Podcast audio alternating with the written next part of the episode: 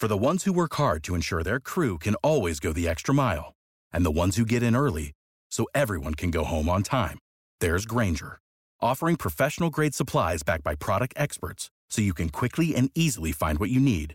Plus, you can count on access to a committed team ready to go the extra mile for you. Call, clickgranger.com, or just stop by. Grainger, for the ones who get it done. What's the easiest choice you can make? Window instead of middle seat? Picking a vendor who sends a great gift basket? Outsourcing business tasks you hate? What about selling with Shopify?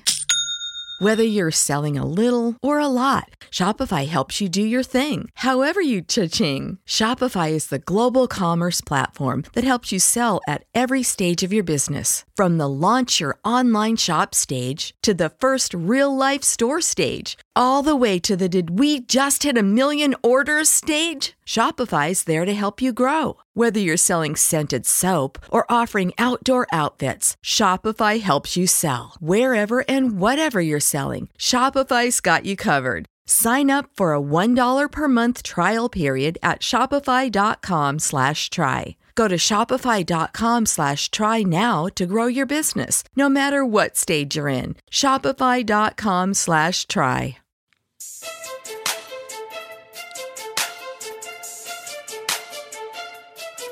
Welcome to the Back Row Fantasy Show with your hosts, Jeremy Barker, Aaron Arms, and Chad Niddle.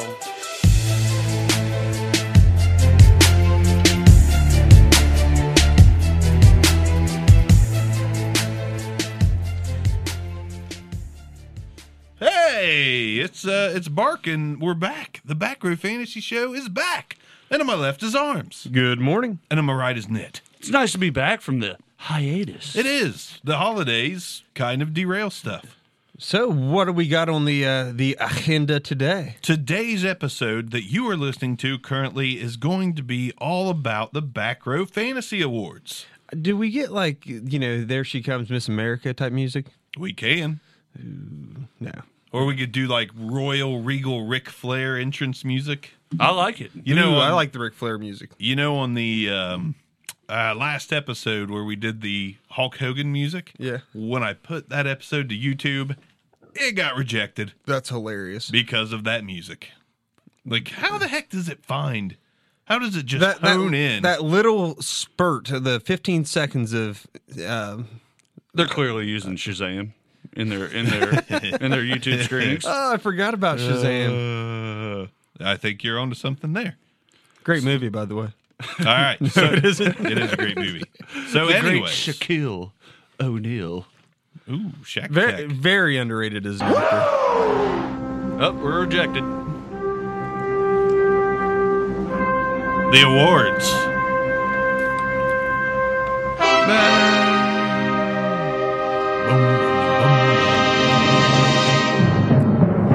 The awards. The Back Row Fantasy Awards. Brought to you in part by Newcastle Brown Ale. Also brought to you by Camel Wide Cigarettes. And Grizzly, long cut, wintergreen. I didn't realize this intro was this long. I didn't either, It's very long. but it's okay. Takes dude like 20 minutes to walk the ring. He's 70 some years old. Well, you know, he he he knows how to strut his stuff. He does. Much like a lot of the players that played on your fantasy teams this year. No, absolutely. Let's get it rip roaring. And also, we do have Skype up and ready to go. We may make some surprise calls to anyone that's online, something we announced earlier on Twitter. We may not. I don't know. We'll we'll find out. We'll see if time permits that to happen. The interactive social media session has begun. We're an interactive show. I mean, we're we're a slap and tickle away from living with you. I mean, slap and tickle. a little slap and tickle away from living with you. That sounds exciting. That does sound exciting. It does. Shoot, you just diving into this thing? You just gonna bring it in? You want to talk about like uh, Anybody get the slap and Uh, tickle no. for Christmas? I mean, I gotta ask that. I guess. No. none of none of us are celebrating championships this year, are we? Uh, I guess we should actually talk on that point. Let, let's. I was tell- runner up. Yeah, and that's and it's money, and Splitting you split the, the, pot. Split the pot, baby. I'll take split pot before the game. Anytime. It was a, it was a good call.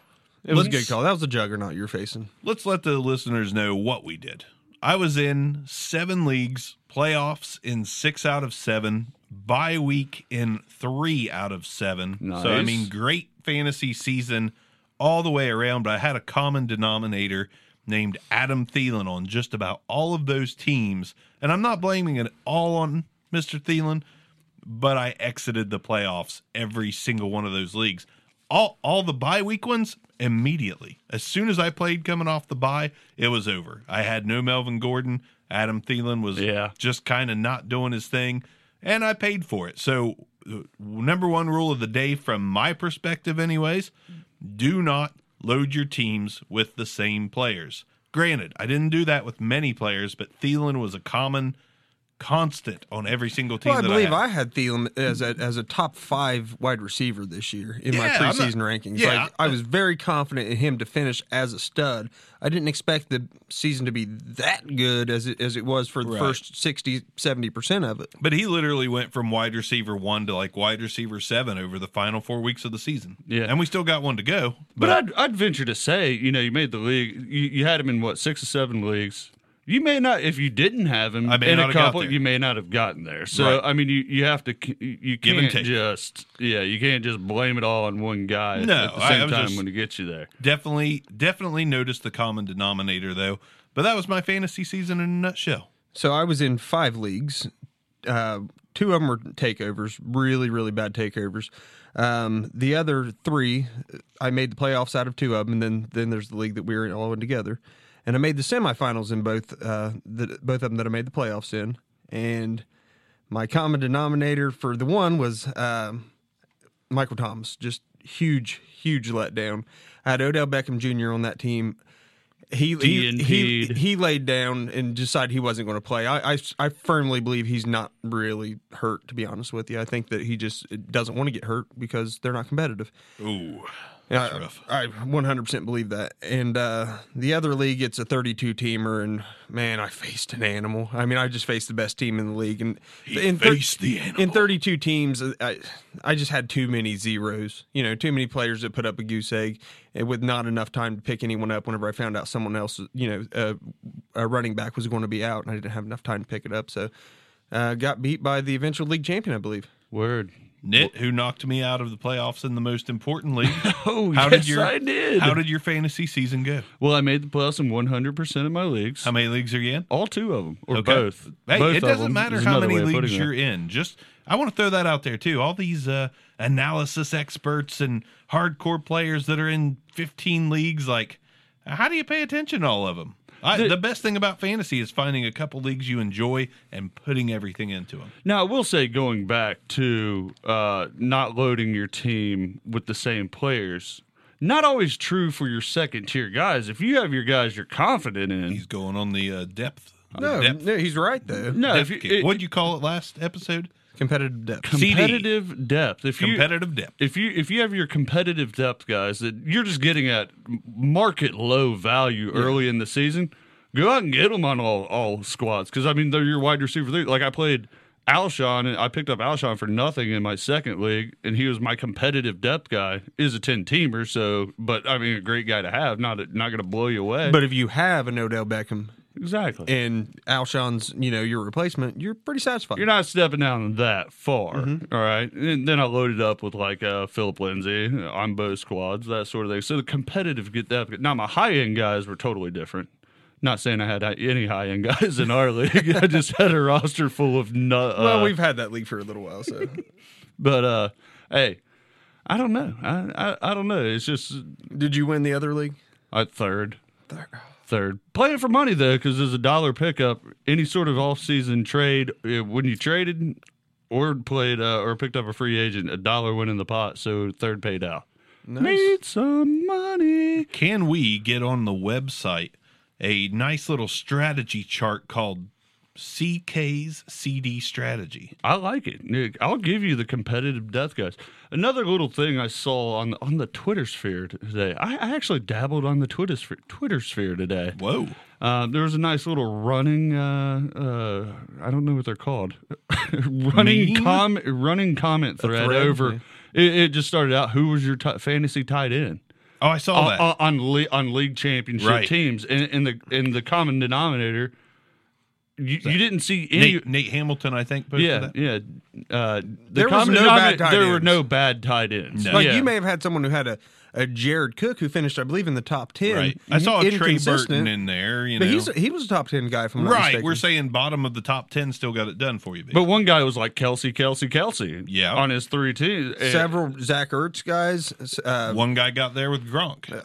I mean. Gronk did score ten a game, so I mean, we we can't. He's on our list, and we'll find out mm-hmm. where. But you know, Gronk is still a top tight end. He's just not the top like we expected. But, Exactly. But three out of the four, probably four out of the five responses were Gronk. Or excuse me, four out of the five responses were Ertz, Kittle, Kelce.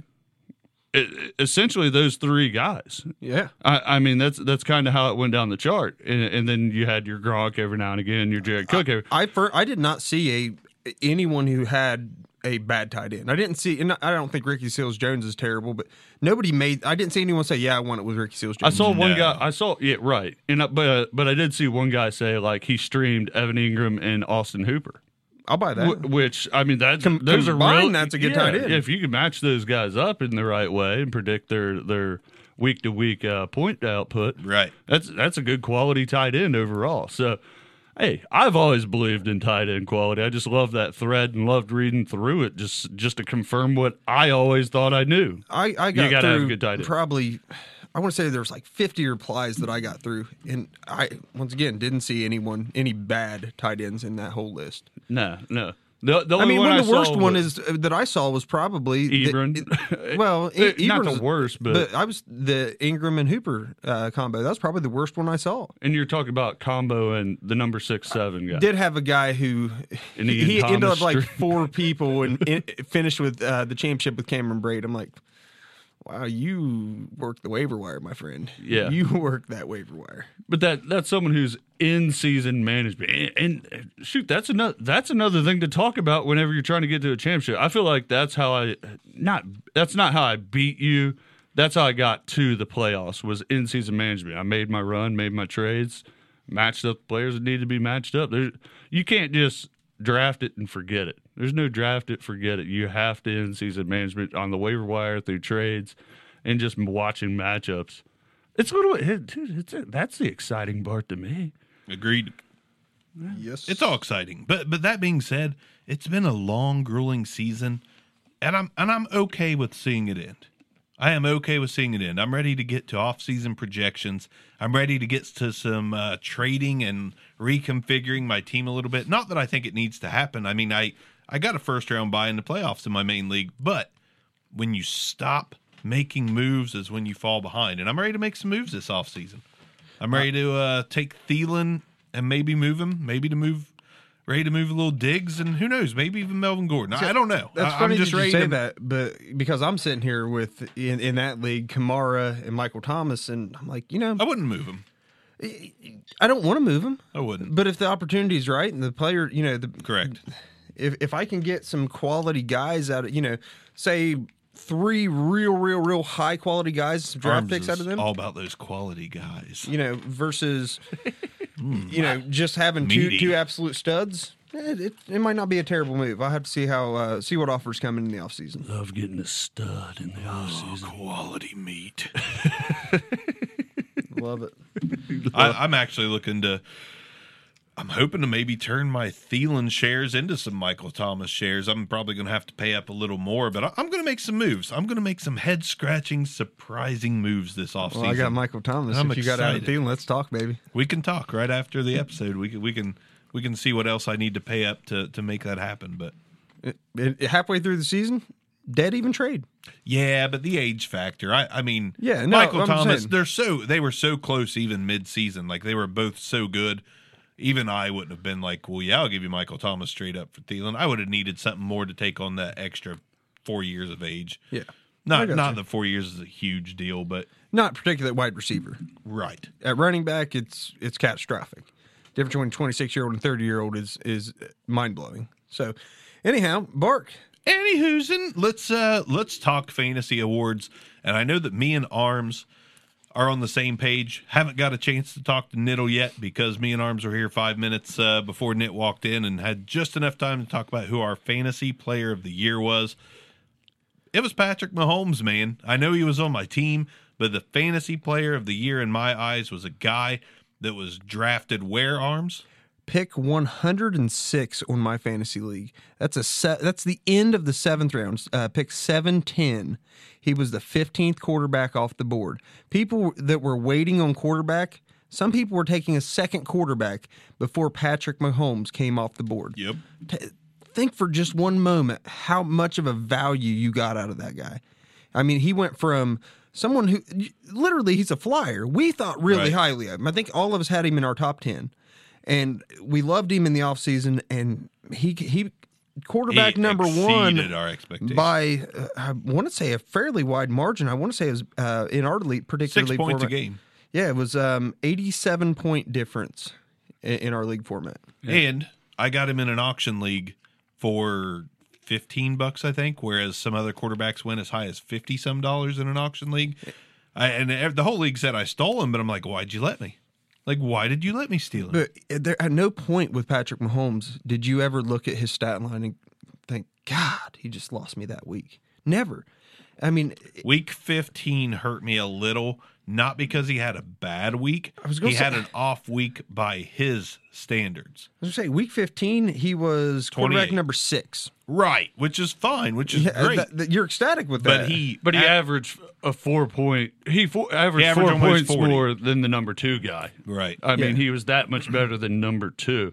Do No, you- the only argument I have, which I, I agree, I'll go ahead and say I fully agree. So I was Patrick- getting ready to ask if you had a different take on it. there's one other guy in the conversation. If we were doing the Heisman thing, the Heisman invite, I would have I would invite one other person. I wouldn't just run it away with Patrick. Mahomes. And it's Christian McCaffrey. Just because he led running backs ADP ten, I, I think he is ADP 10, 8, something like that, running back this year. I mean, the guy, and that's kind of something that we predicted preseason was if he gets the touches in the run game, he should re- maintain in the receiving game, getting the end zone, etc. And the guy goes out and outperforms Todd Gurley through 16 weeks. Pretty amazing. I give him the invite to our little MVP ceremony, but it's Patrick Mahomes. and the the big major thing about Christian McCaffrey is even the great Todd Gurley had a single digit week. Right. Yeah. Zeke left you with a single digit week. You know, Saquon Barkley, he left you with a single digit week. Christian McCaffrey never did. Well, McCaffrey didn't kill you in the playoffs either. Like if you were a Gurley owner and you did not have him because he was out uh, for that week of the playoffs, like McCaffrey to me, I've got McCaffrey as my honorable mention, basically my runner up for player of the year. So I'm glad you mentioned that. I have him down. If it was not for Patrick Mahomes, it was Christian McCaffrey as the player of the year in fantasy. I, I actually agree with you guys 100% on that. And I'm not a big Christian McCaffrey fan. And I, I will go ahead and kind of put this as a sidebar and say we do play PPR. You know, I, I don't know where he Yeah, ranked in non PPR. highly based but I'd on say it's pretty, you know, fairly close. But I mean, McCaffrey was was just a, a huge bright spot on that Carolina offense and on any fantasy squad. And even when even when Carolina was bad through the end of the season, I mean, five or six game losing streak, he was still good Still- fantasy. he was wise still on fire. That's when he probably got his hottest streak. because second half of the forcing it. season, he went nuts with the the running yards as well. I mean, put him over a thousand yards rushing. Like you, you can't tell me in fantasy land that you definitely saw McCaffrey running for a thousand. We more. were talking preseason at like 700 yards would be satisfied because he's going to be a top five guy with 700 yards rushing. He'd been a top five uh, guy in PPR. absolutely. thirteen touchdowns, nineteen hundred yards total. Wow. That's, through week sixteen. I mean, he's well, it's eighteen. Uh, let me do some quick math. No, I mean he's got a chance to be a two thousand a two thousand total yard player this year. And possibly, I mean, he'd have to have a monstrosity receiving game, but he's going to go 900 yards receiving and probably Right. uh, 1150 on the ground. I mean, that's He has an outside shot to do what David Johnson wanted to do this season. dude. That, that- that's uh, not completely out of nowhere, but you just didn't see the thousand yards on the ground. There you go. You just Right. didn't I see. agree 100%. Yep, and he still put up the catches. And before we move on, let's uh let's do a little something real quick. Do a little something. We're gonna do a little something. Do a little. so- I don't know what it is, but give me that something. We're working on it. You're just, Foster, you're just popping. can you hear me?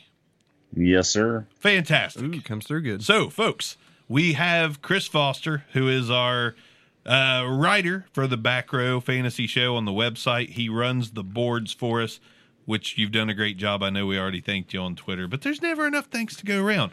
But real quick, Chris, uh, we are going to contact a few folks that are available on the Skype and find out how your fantasy season went across all your leagues. Granted, we don't have a ton of time, but Chris, how was your fantasy season this year? What did you do in your leagues? Did you win any championships? Why didn't you? And just tell us why. Oh, thanks for having me on, guys. It's a pleasure to be with you as always. You're part of the back row, bro. You're going to be on anytime you want. Uh, I appreciate it. Uh, hey, you know, well, I had, you know, I, I had a pretty, uh, a pretty decent year. Uh, had two, two championships, uh, two second places, two third places, two fourths. Nice. Uh, Not bad and- at all. And, and a couple, uh, a couple that weren't quite as good as that, but uh, I'm filing those away as uh, as learning opportunities, if you know what I mean. Same. We we just talked earlier, which you'll hear on the recording. Like there is no championships at this table this year, which is sad. But we've got a lot of playoff berths, like ninety five percent playoff rate, and no championships. And and I uh, I figured out part of the reason is uh for me was Adam Thielen. I had Adam Thielen shares in a lot of leagues, and I lost a lot of those games by the points that Adam Thielen had been putting up through the first 13 weeks of the season. So there's always a common denominator that makes you go, man, he got me there, but then he killed me when I got there. yeah, the regression was bound to happen, right, with him. Yeah, unfortunately. You know, yeah, it just, you know, I mean, he's a he's a great receiver, and he, you know, he just.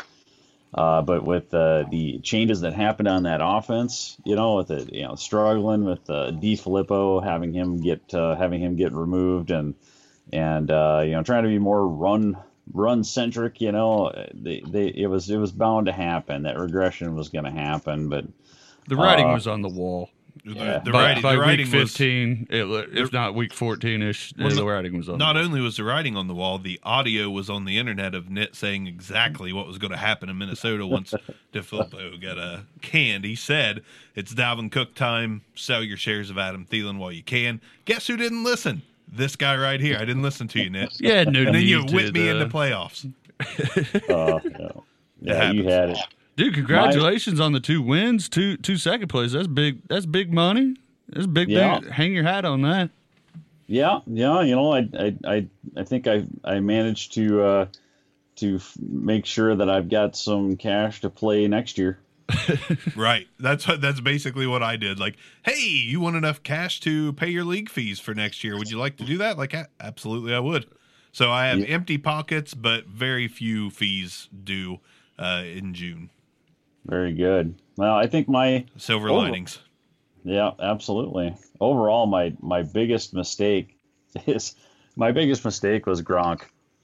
I was getting ready to ask you if you wanted to give us your uh, your favorite player that you didn't see coming, and then your most hated player that you didn't see coming. So we'll chalk up Gronk as your most hated player that you did not predict. Nobody could predict, you know.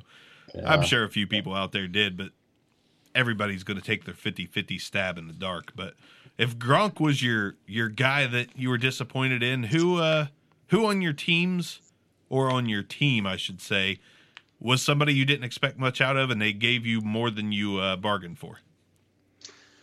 Well, that, that's a, that's a, that's a really good question. There doesn't Uh, have to be an answer if you weren't ready for that. We called you on the fly, so Who, That's who all right. is who is your fantasy MVP? The guy that across not just necessarily your team, but the cheapest guy you saw that outperformed everyone. Well, the guy that the guy that uh, that came up big for me, and and this is this is something when you look at a lot of the you know look end of the season statistics. You know, it, he showed up on a lot of people's championship teams. Is James Conner? You know, he he was the the guy that is. I mean, I was drafting him in a lot a late in a lot of a lot of leagues, um, and uh, and uh, you know, and, and I was able to add him free agent wise as well at the beginning of the year. Gotta love Um, that.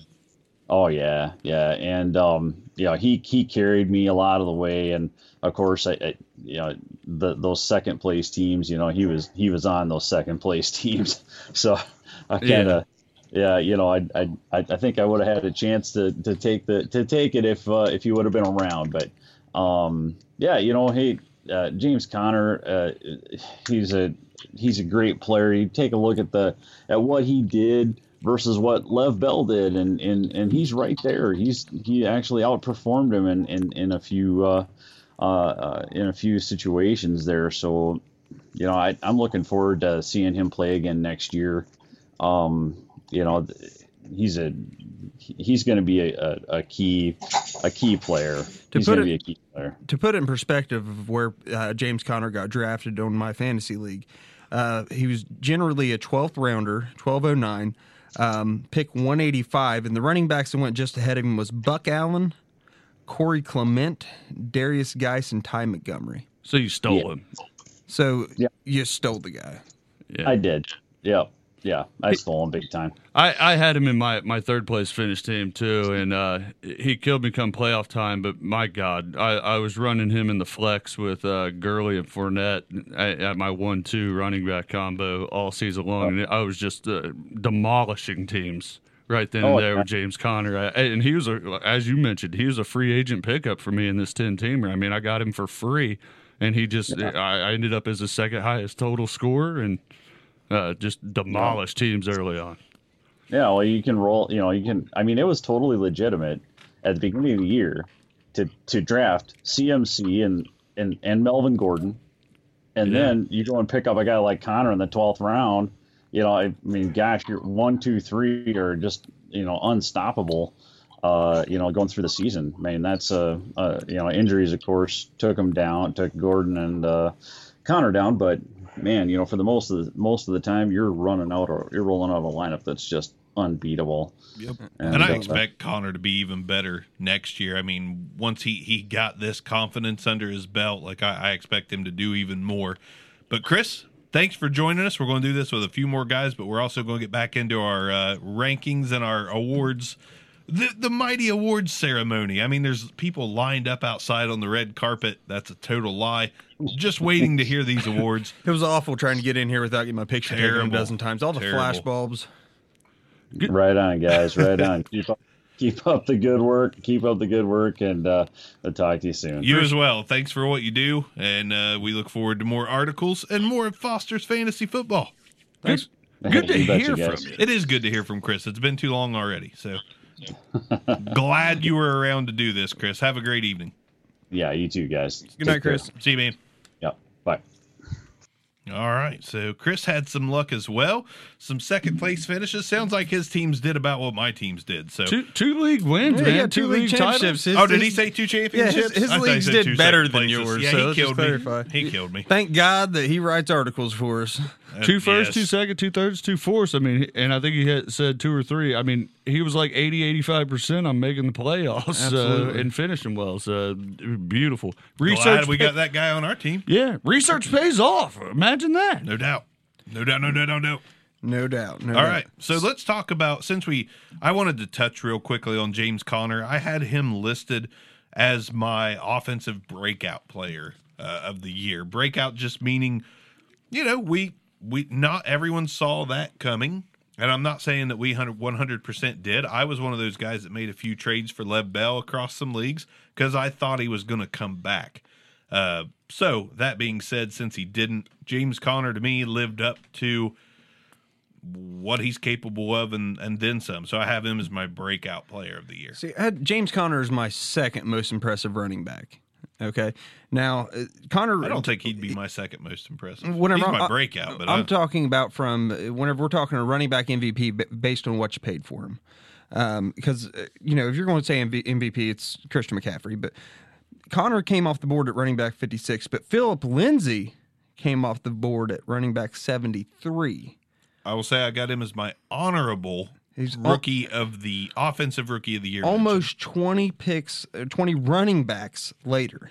Okay, 73, 73rd average coming off the board, and that I mean, if you think that's a third string running back Yes. on an NFL team. You're drafting him. uh, I mean, and then he puts up running back, low end running back one numbers all year long. There were, I I will guarantee, thousands of leagues that Phillip Lindsay did not get drafted in, drafted in, and he finished as a top 15 guy. Yeah, and he didn't kill you week to week. He had two weeks where he was single digits. One he got ejected, the other one he got hurt this past week. I mean, he was extremely consistent. Never put up an absolute monstrosity of a week, but he never killed you. He was just super consistent You're absolutely right. on a, on a bad team too. So. I, I like that as the breakout. That that's got to be your breakout guy. My break, my breakout running back. I mean, his ADP was 276. He was an 18th rounder. Afterthought. You want to transition that into the offensive rookie of the year in fantasy? I was going to go onto my wide receiver. Go ahead. Um, my breakout wide receiver this year is actually going to be Tyler Boyd. Uh, ty- typically, wide receiver 97. 97 coming off the board, finishes a top 15 guy. I mean, I do have another guy as honorable mention, but I'm, I'm afraid you might take him. But, you know, the consistency Tyler Boyd brought you all year long, he, he- you you got to be impressed with what he did. I mean, granted, he benefited a little bit by AJ Green going down, but if you look when him and AJ Green played together, he was still pretty darn good. Still, you know, very efficient. So I don't think he was any better when AJ went down. no, I'm saying the argument could be, well, AJ wasn't there. Hmm. You know, that took that got him extra targets. No, it didn't. No, it didn't. The team was better with AJ there, but Tyler Boyd. Tyler Boyd was just as good. Um, but to finish from go from basically pick 100 or wide receiver 100 to 15, that's pretty darn impressive. He's definitely on my breakout short list.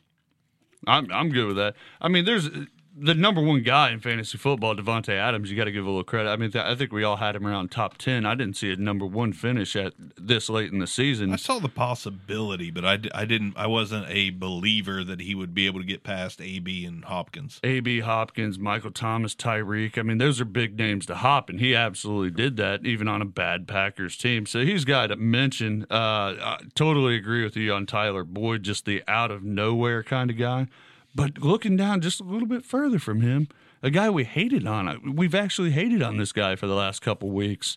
Uh, Kenny Golladay. Oh, okay. That was Still actually top my 20 guy. He was my runner up. He's top twenty guy. He came off the board as wide receiver 49. But yeah, not as far, not nearly as far down as Tyler Boyd, but he's still, I mean, extreme value, extreme value in him. The only other guy I'd like to mention, if you you want to throw one in real real quick, I uh, I was just going to transition off of that w- when you mentioned Golladay. My runner up for comeback player of the year in fantasy Thank was you. Amari Cooper. right. Uh, I mean, I know he was still inconsistent, but he finishes, uh, barring, we're not going to count week 17. He finishes the fantasy season as a top 20 wide receiver, averaging 15 a game. And that was with half a season with the Raiders. So, I mean, honorable mention, comeback player of the year. I would not be upset to have Amari Cooper on a few of my teams next season. Yeah, Me either. And it's a comeback, comeback in two ways: comeback from last season and comeback from the first part of the season with the Raiders. I mean, eh, if you made a trade for him, if you believed in the talent of him, made a midseason trade with him when he took off, you stole him. Yeah. I mean, you got top ten production over the last half of the season, barring week seventeen. I mean, he was extremely good 16. with 16. uh, He was extremely good with Dallas. The only other guy, uh, comeback player of the year, bounce back player of the year, whatever you want to call it, T.Y. Hilton was really good this year. He was good. I'll admit top it. I 15. never, never did not believe in T.Y. Hilton. I Nor thought it I. was very flukish, like an Allen Robinson uh, early career takeoff, and then never going to uh, get that again. Came close. Nice season. before Arms chimes in with some of his, I want to throw in just another name that I was looking at as a comeback player of the year, just because he's so deserving and he's doing what most running backs at his age couldn't dream of doing. But Adrian Peterson was definitely, I looked at him in my comeback player of the year thoughts, and he, he signed off the street. Uh, what in the preseason? Oh, week three or four of the preseason. More or less, they, they Derrius Guice went down and they scrambled for a running back. Nice to have an All Pro. Yeah, you- yeah. availability Just, in the just NFL. chilling out there. You bring him in off the streets. He puts up a top 20 fantasy season at, at the running back position, and he goes over a thousand yards again at age 33. That's actually going to be my comeback player of the year as well. Um, for running back. for running back, he he just you just didn't. You thought he was done. If you looked at what he did with Arizona, you looked at what he did with the Saints in the brief time. You just thought he was done. And you know, you, I kind of feel for him. They had good vibes going with that Alex Smith, Mm-hmm. and that happened, and, and that that team derailed, and, and Yeah, at it no went from fault. contender to nothing. Yeah, they just couldn't couldn't put up points. You kind of feel for the guy having that great late season or late career re rebloom or whatever you want to call it, and then it- it just gets derailed by quarterback play that he can't help. But uh, all in all, still proved that he's he's a legitimate running back. Will he be back in Washington next year? I was getting ready to say that. Do they re-sign him until Guice is ready to take the ri- like? You know, do they keep him as insurance? I I don't see any other thing on that team that would keep them from saying no, Adrian, we're done with you. I'd bring him back again and let Guice Frank, work go- in slowly like Dalvin Cook. You use AP as your Latavius. That's what I was going to say. You've got you've got enough in Guice and enough belief in Guice, I believe, with with that organization to where they want him to be the guy. He's young, he's strong, he's super athletic. You know, it's not. It wouldn't be a bad thing to have AP around for the first four or five weeks. no. I I say whole season, just wean him off. You know, as Guice gets healthy. Yeah, I, you're not going to get a thousand yards out of AP next year just because No. there's going to be less. The, the ball's not going to be put in his in his belly as much. I mean, Derrius Right. Guice's going to take that share away from him. But uh, I mean, You're not getting 500 yards out of Samaje Perine, so you you should probably bring AP back. probably You're not getting five yards out of Samaje Perine. He could do five. I love Samaje Perine. I wanted him to be good. I, I still think that he's a. Uh, he's my comeback player next year. Yeah, I, I really do believe that somewhere down the line he's going to play meaningful snaps for somebody. Some sort of LeGarrette Blount. Yeah, a little Kurt? blunt, a little No, blunt he's- action. he- I think he's a more athletic guy than him, but the guy's got the.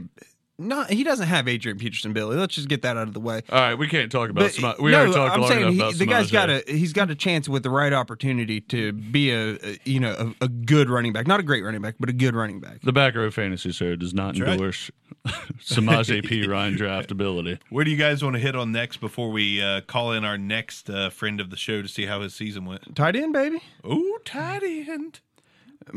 My breakout tight end, it's my is favorite guy. It's consensus. it's Kittle. Yeah, Kittle. Dude. Kittle was a, rel- a revelation for a lot Kittle came off the board as tight end number 15, a ninth rounder, and finishes as a top three guy. And our, he's right there in the argument of being traded him. coming out. I traded him to you, and you traded him to Niddle. I don't even want to hear it. But coming out next year, uh, to me, Kittle's probably the first tight end off the board next year, and that's just based What? based based on age. In in No. dynasty, based on age, Ertz all No day. way. Kittle is. I'll, I'll take Kittle over Ertz next year. Ugh. No Definitely. way. The back row fantasy show does not endorse Oh, Aaron Arms. Aaron Arms' opinions in No. any way. uh, welcome our guest today, Aaron Arms. Uh, used to be full time member of the Back Row Fantasy Show. Hey, I'm just now saying- he is uh, one of our, our guests. You get one per month, sir. Oh, the rate you guys show up for shows, that's about all the shows we do a month. Giving it Back. Kittle, Kittle hey, for the MVP, absolutely 100%. For old time's sakes, give some to Jay. but he's a, he's definitely the tight end MVP. Yeah, you, there's no argument here. I mean, Ertz, you paid for Ertz. Kelce, you paid for Kelce. Gronk, you paid for him and didn't get what you thought. And, and then you come in with uh, Kittle as in the ninth, ninth overall. Tyler? Wright for OJ Howard. Those I guys mean- were coming off the board before him. I mean, come on.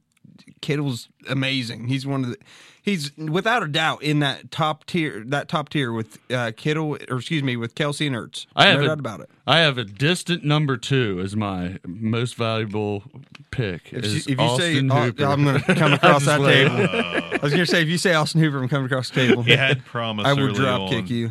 No, he didn't. let's- He's a turd sandwich. Let's. Uh, I, I'm in, in agreement on Kittle as breakout tight end.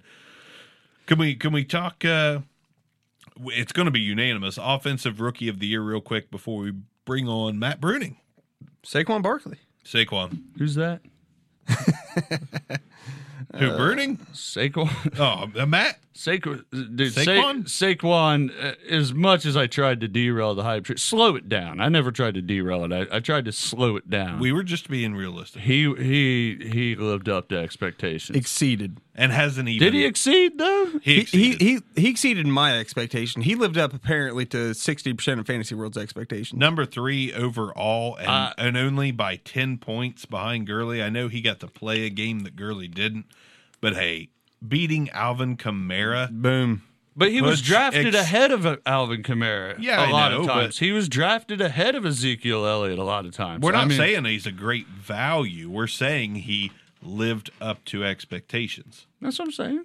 He he You definitely said exceeded. I didn't say. I said Alvin he lived up Kamara to. I, I think it's debatable Kamara's whether he ADP is exceeded or six lived up. and Saquon seven. I think he nailed it. He nailed it as the number three running back. Nailed it. And you know what? Kind of in the same mold of what I say about Kittle. It wouldn't surprise me if Saquon was the number one guy off the board next year. And Saquon's just going to get better. Matt Bruning, welcome to the show.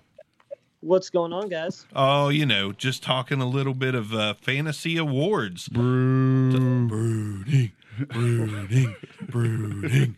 So Matt Bruning, friend of the show, has been on a handful of times, and now he's back. Matt, tell everybody how your fantasy season went.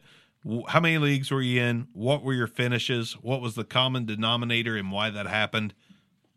You got the Uh, floor. well, I I'm in 16 different leagues, mostly di- uh, only playing two redraft. Uh, see here, I made the playoffs in seven of them, but only got to three championships. Uh, one, two dynasty ones. Those are consisted mostly of players such as Odell, Cousins, Baker, Saquon. Uh, got Chubb in two of them, and then uh, in my redraft league, I lost. Uh, I was a two-time champion. I was looking to repeat this year, three-peat technically this year, and I uh, I lost by 0.7 points. Oh, please tell me it wasn't a stat correction. No, no, it was. Uh, it came down to I had Odell and Aaron Jones and um, who else did I lose? And Josh Gordon. Brother, I feel your pain. I lost in the semifinals over that. Yeah, I had a. Trying to think of what it was that uh that it was Tim Patrick. That it was. I had Tim Patrick going Monday night in that Denver Broncos. game. I needed him to get a, a catch and two yards on that last play where Keenan Freeman. Who, who'd have thought at the uh, tail end of 2018 that we said it all lied on Tim Patrick? Yeah, But that's how it comes a lot of times. A lot of times you run and you run into injuries. Did you run into AB? Were you up against AB a lot of the, in any of these uh, uh, championship weeks? No, I got lucky on the in all my playoff. Well, I had, ended up with a bye, so I missed out on that one week. Uh, I can't remember who went off that first week, and then the week week prior, uh, I don't. I had a horrible week. I got it was one of those lucky weeks where I put up like one thirteen, and the other guy put up like eighty points. So I barely by because the other two teams put up like one forty each. Uh, and then in the championship game, I actually thought I was going to win it because the guy had Gurley, and uh, he plugged in C.J. Anderson right at the last second before lineups locked, and I was like, oh well, you know what, I've got bag. Uh, you know, C.J. Anderson, he's not going to do that good against the Arizona Cardinals, and he proved me wrong. He uh, he he made me shut up pretty quick. Yeah, me too. I didn't see that coming. I didn't think C.J. Anderson. I just thought he was done. I had a s- Yeah, I'm right with you. my championship game. I, C.J. Anderson was a free agent. I was up against Todd Gurley, and I actually outbid the guy just to take C.J. off the board. And who did, who, who did didn't pop on me in the one o'clock game? I forget who he played. Was it And Justin he- Jackson? He, he rolled No. James White out He there. rolled James White out. He rolled out James White. Damien Williams. But before, well, he rolled out James White before Gurley was announced out, and James White actually had a bounce back week and put up a put up a touchdown against me. So I got I still got killed going up against Gurley with Gurley on the bench. So uh, that frustrated the hell out of me. Awkward silence. Still there, Matt? Yeah, yeah, I'm still here. Sorry, I was just listening to to Nick talk about his. I, I was on I was on my I was on my crying train. I was playing my my. Uh, it, it was it was a bad week. I hate I hate losing to James White on a last minute entry. So, how many championships you get? One championship. I got two, uh, two dynasty ones. One, uh, both of them in my my home dynasty leagues. I've been in one of them for eight years and one of them for five years. Uh, it always feels good to finish in the long termers.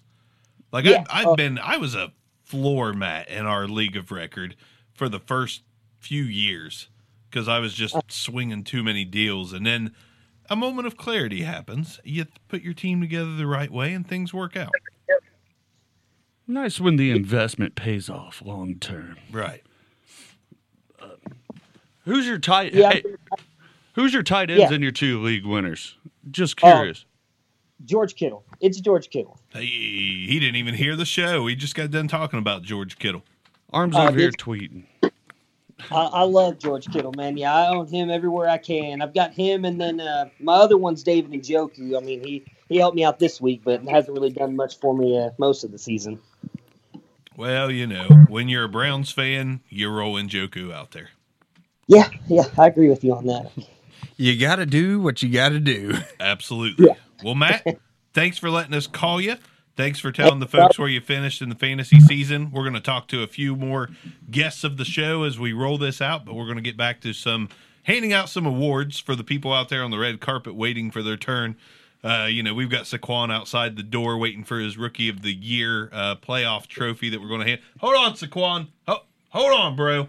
Uh, so thanks for thanks for coming on. We'll talk to you again soon. Uh, thanks for having me, guys. You guys have a good weekend. See you, Matt. Thanks, See ya. brother. See you, bro. All right. So now we got Bruning. It's good just to hear what happened, what people did in their fantasy leagues, but we digress. Let's move on. Comeback player of the year. I just got to throw it out there. Not the runner up, not the honorable mention. Andrew Luck, dude. Andrew Luck, fantasy comeback player of the year. We're talking about a guy that we didn't even know when he was going to play, how effective he was going to be. I feel like I got chastised for having him in my top 10 Number preseason. four. Preseason. Number four overall quarterback in our league record, above Drew Brees, who had a great year. Comeback player of the year on offense, baby. I, I chastised you. I, I, I tore you apart on the Andrew Luck thing. I think I was. I didn't think he had the team around him, to be quite honest. And then all of a sudden, don't know if he does. well, he makes people better. He he can carry three tight ends to relevance at, at times. I mean, he T.Y. Hilton again, my borderline bounce back receiver of the year is uh, suddenly extremely fantasy relevant. I mean, Andrew Luck makes players better around. He made that running back core better. I mean, Oh, I don't think. Marlon Mack is that great of a running back, but over the last half of the season, He's extremely good. solid. A solid guy, Right. especially in deeper leagues. But he makes the running back all tight ends and can carry a wide receiver to relevance. Andrew Luck is absolutely your bounce back player or Oh, yeah. comeback I mean, player. think of about the it. Whenever Ty was out, he made Chester Rogers relevant. Semi. He made Mo Alie-Cox relevant. Who? Dude played basketball. Right. But, but but listen, Andrew Luck 36 touchdowns against 14 picks, over 4,000 yards again. It's like he came back and nothing bad ever happened. He had one of his best seasons as a pro, not his best, one of his best seasons as a pro, coming back from obscurity. Is I G- gotta- coming back from Come- just come a, get your a- award, a Andrew. possibly Nice career-ending injury. That's that's the crazy thing about it. Like there was question marks whether or not Andrew Luck was ever going to play football again. It, it was extremely questionable. I mean, you he was tough to draft in dynasty leagues just because you thought you were wasting a pick. I mean, it, Right. it, it, was it could have been a complete waste of the pick. But I, all of a sudden, I, I can't believe I'm going to ask this question. But I I, I want to say like, well, first off, is he ever going to win a Super Bowl? Are they going to get the the team around him? I don't think so, but they're on their way if they're going to. Well, here's the thing. I mean, they they took some devotion to defense in the past couple drafts. They need another season or two. So they need to, in my opinion, I mean, I think what Denico Autry, he's a top five defensive lineman uh, for fantasy purposes. You got Darius Leonard, uh, you know, one of the best linebackers in the league. Uh, Malik Hooker, one of the better safeties, not not great yet, but they're they're addressing all levels of defense. I think they need to focus more on that front seven. And once they build that, I honestly think that I think that they're going to be a playoff contender. they're going to need some wide They're they're help too. yeah they're they're a little ways away, but or Andrew some really good tight ends since Luck like seven. Andrew Luck has some time to win a championship. He does. if they can get a big receiver, because Ty just eh, he's just not a red zone target. That's why the targets in the red zone go to tight ends. But if they get a big receiver in the draft, can develop him over two or three years, they might be the real deal. Because I, I mean, you can roll out Marlon Mack and Nyheim Hines, and they'll be solid for you. Just what you need in the modern NFL to get you to the playoffs and be competitive, keep the running game balanced. But if they get a big receiver to go with Ty and that tight end core, uh, Andrew Luck could be very good fantasy wise, and they could be uh, year in year out playoff contender. But I, I I feel like he's a guy. I feel like he's a Super Bowl quarterback. Well, just to put it in perspective, so the the guys who keep great quarterbacks out of Super Bowls, they're uh, Peyton Manning, right? And he's gone. Tom Brady is going out the door. Ben Roethlisberger's heading out. he has a chance to be the premier quarterback in the yeah, AFC. he that that's my point. You know, going Besides forward in the Patrick AFC, Mahomes. he's going to be But going, right there with him. Yeah, but going forward, it's going to be him, Mahomes, Deshaun Watson. the thing with the, I'll go ahead and say it. Let, you know, I, I can believe I'm saying it. I, like, I, I don't think this is too far fetched. I think Andrew Luck's a better NFL quarterback, can be a better NFL quarterback than Patrick Mahomes. Patrick Mahomes lights it up in a fantasy world, obviously. But at the end of the day, he makes he makes questionable decisions. Now, will he develop in that uh, savviness? Yeah, probably. But Andrew Luck is a, very Peyton Manning like If you put very cerebral at that position. Like he's a guy who can win a Super Bowl. if you put the the, the games that uh, the Chiefs have lost, they lost because there was a more experienced quarterback on the other side of the ball. Bingo. They didn't get against the Patriots. They settled for field goals when Tom Brady was putting Yeah. it in the end zone. And and you don't have th- that's a, a big thing about you know someone like an Andrew Luck who doesn't have doesn't have that mentality. I've got to score seven touchdowns. I've got to work the clock and get down the field. I got to win this game. I- is at you the end of the Philip Rivers. I got to work the clock, get down the field. Tom Tom Brady work clock to get down the field, and you know it's working out for touchdowns versus. My God, I mean Patrick Mahomes. Last I checked, I want to say forty-five touchdowns at least. 48. 48 touchdowns. Okay, scoring in a minute and a half. he's he's great, but he's I mean he's basically eh, almost a Chip Kelly like offense, just rushing down the field, not giving that defense any time to to get rested to to stop the other team. Can we add in the recent news, which doesn't mean it's going to happen, and I don't believe it will happen. But you've also got a guy like Lay Lave Lave Le'Veon Bell, uh, telling the press that he wants to be a Colt. So I mean, I don't know that that's going to happen. I think the Colts are fine with their low cost options and Mack and Hines. Uh, sounds like a side dish at a restaurant. Give me some Mac and Heinz. But you know the options out there if they do want to macaroni and cheese if and they ketchup. right if they do want to up the uh, ante on offense and give open that window up a little more. I mean, Lev Bell would like to play for you, so you have the option. Here- Scary here's the thing. I just don't think that it makes sense for them to spend that money. The- If if Le'Veon Bell still I has his own price tag that he thinks he's worth, I don't think it makes sense to spend that money on him. No, I, I don't either, and I'm not I'm not pounding the table for it either. I think the the Chiefs are a way better fit, regardless of whether they re-sign Damien Williams to a two year extension. And there's other teams out there that, that fit as well. Product But- of a system, Damien Williams. product of the system, Damien Williams. But I will say he showed he has showed some burst since he came onto the scene. I don't want to discredit him too much. I was surprised at the way he got through the hole uh, in the in the past couple games. So I got to give him a little bit of credit. But by give me Lev Bell if you if you got the chance if you're KC. But I do feel you on the luck thing uh, with the Colts. I mean, Kinda the, wanna the window's it. not closed.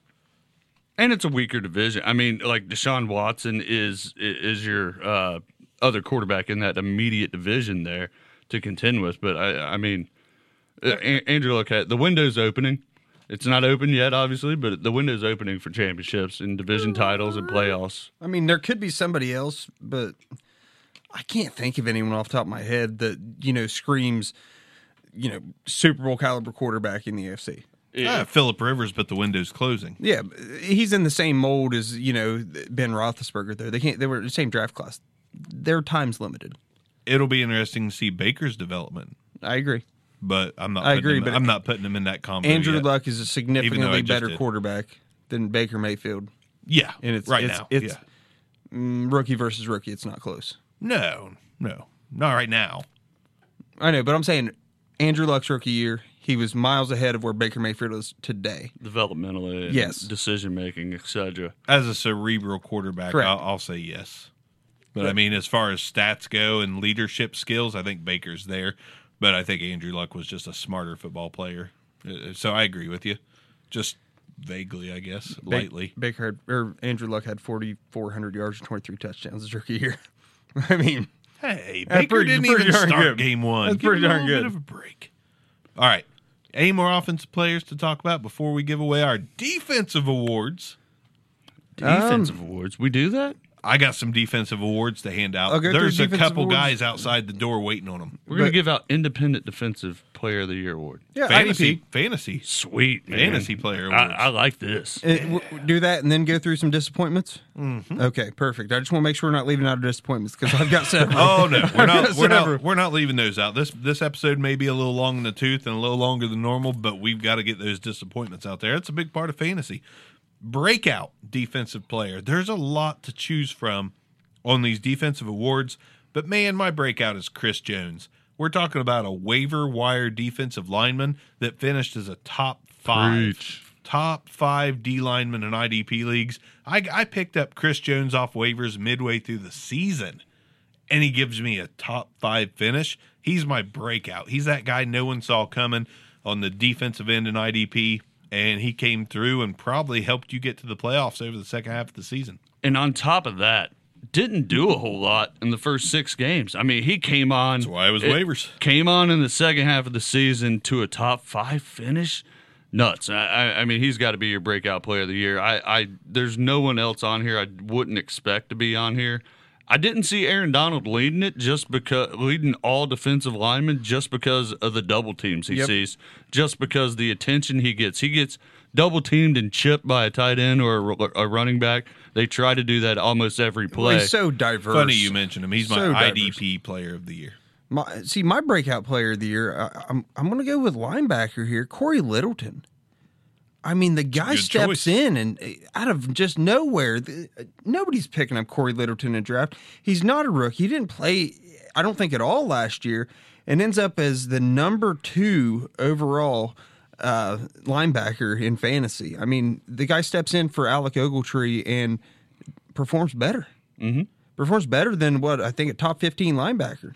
Yeah. Oh, if we're going just straight up any position MVP, mine's Yeah. mine's my dude. My my drafted the guy I was in love with in the draft. Knew he was going to be a stud. Thought his time was more two or three years down the road. It's Leighton Vander Esch. I mean, his opportunity came knocking early, and the guy just blows it up. I know you got another rookie there, Darius Leonard, leading everybody, but Vander Esch is my special mention rookie of the year on defense. I mean, he's not the guy that took the title home, but he's right there. yeah, I dude, I were right there. you were right there, but Should, should I let him in the back door? yeah, most valuable pick, Leighton Vander Esch, man. I mean, drafted considerably later than than most linebackers in general, just because he's a backup. Now he wasn't a Chris Jones waiver wire pickup, but I mean, the guy put up uh, again what we talk about all the time in IDP linebackers, hoping he they put up similar numbers to wide receivers. And he, at, at a top five finish, he's doing that. I mean, at, at the linebacker position, stud and stud for years.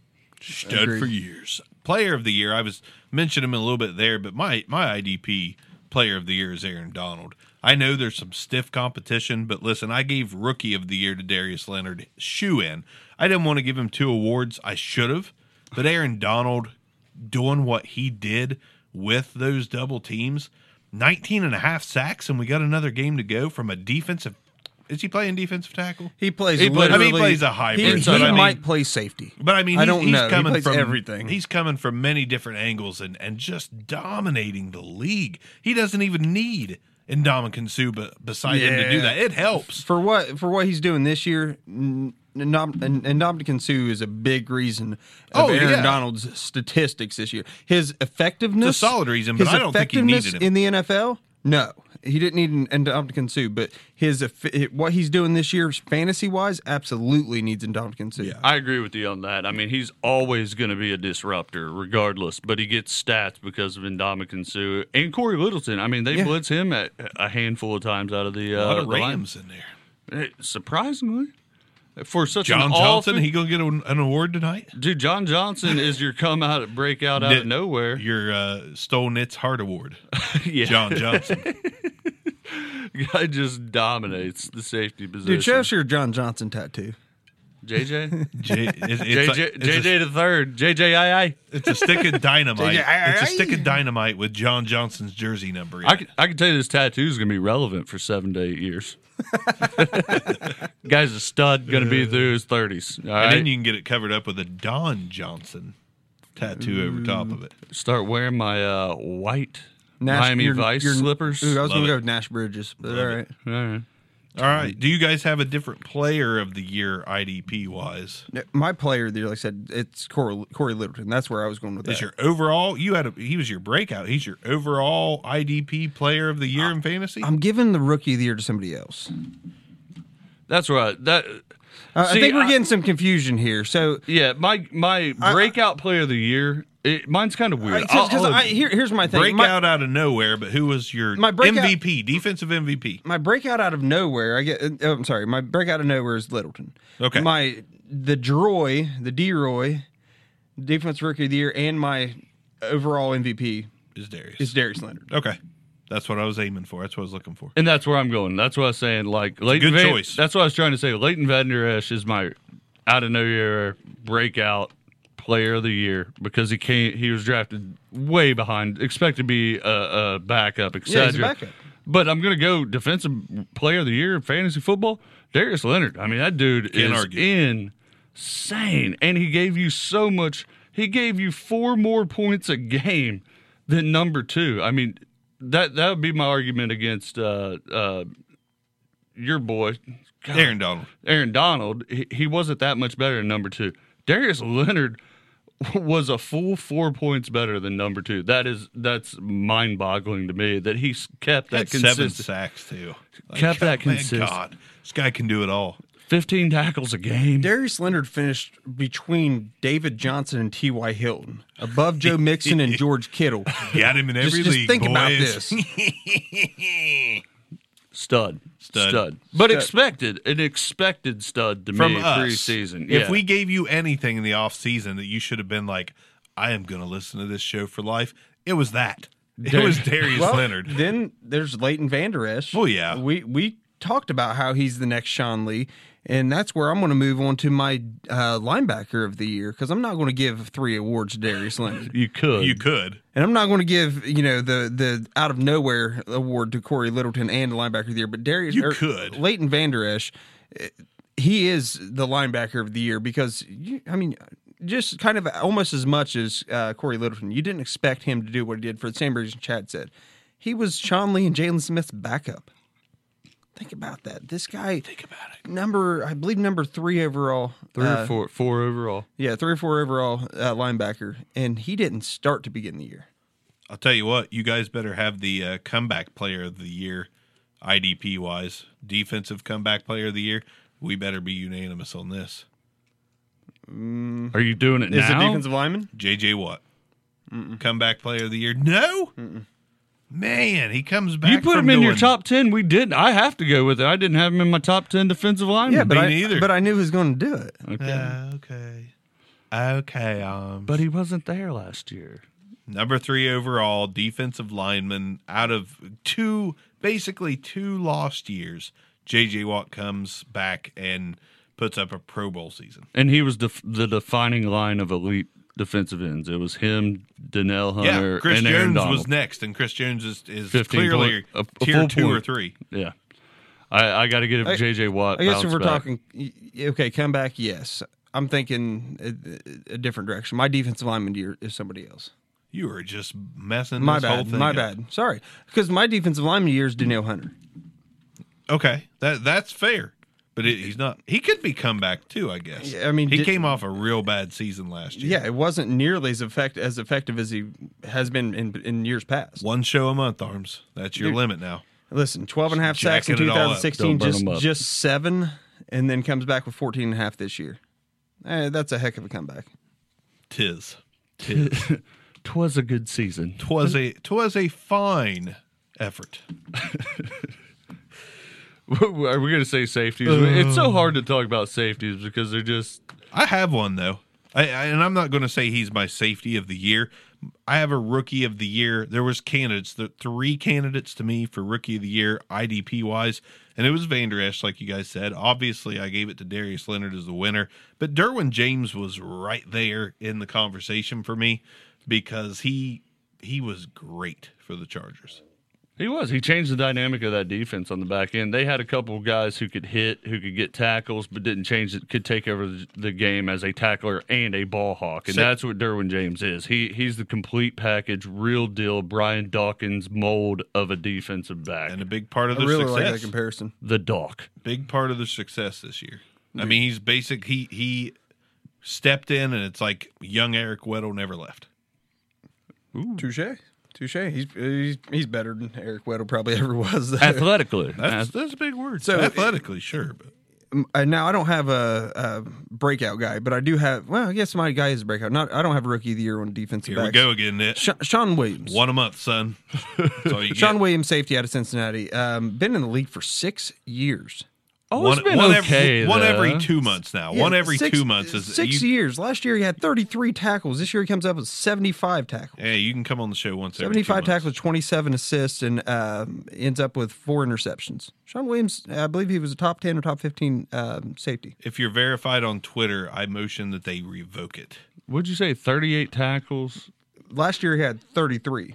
This year he had 75. Thirty-three? All right. You just didn't expect it to happen. Uh, that's my thing. I, I'm going to hedge a bet that he got an extra 40 tackles solely based on playing time. because they are that bad. Okay. Right. Bengals that bad.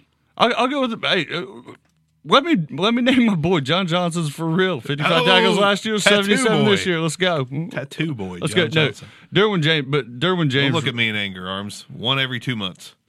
Okay. Roo- rookie of the year. Don't threaten me with a good time because next time you guys are like, we're recording, I'm like, nah, dude, I'm, I'm waiting. I'll, I'll hit mine up next week.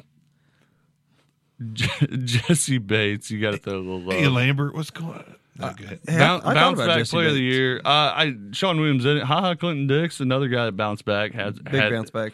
Uh, different scenery definitely helps. Playing in Washington uh, was kind of the focal point of the defense. Gave a little bit more freedom in the defensive secondary where he could come up to the line, drop back. Ha Clinton Dix, always a great talent. Had him down year last year.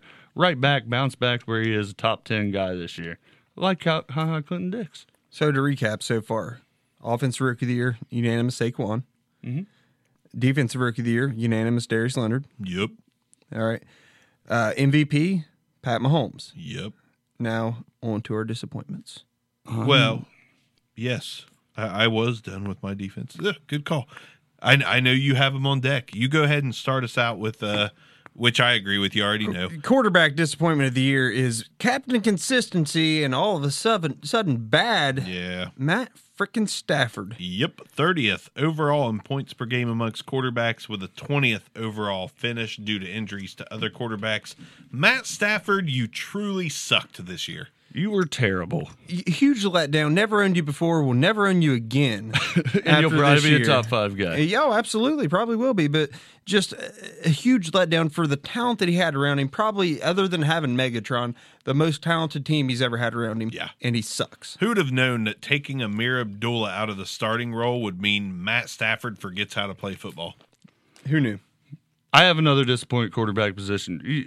Dynasty wise, that Matt, Matthew Stafford was more of a redraft disappointment. I love him in Dynasty year in, year out. Dude, now he's I a, hate he's a, like a top eight guy every year. Yep. But uh, tell me if I'm wrong. Dynasty wise, Carson Wentz Hurt, was hurt you. uh, you, you knew But- he was going to have a slow start, but he was just bad Here's- even when playing. I looked at Wentz. Here's the main difference that kept me away from Wentz. Stafford, 21 points per game in our league format. It's heavy quarterback scoring. Wentz put up over 28. All right, So I wasn't that down on Wentz. Like coming off an injury, this this is like the NFL in the '90s when when guys tore their ACL in the '80s and '90s. They came back and it took them a full year of playing after the injury to get back to form. And uh, you know, Wentz just didn't quite look the same, but he was still effective. Matthew Stafford has no There's no reason for him to suck. excuse.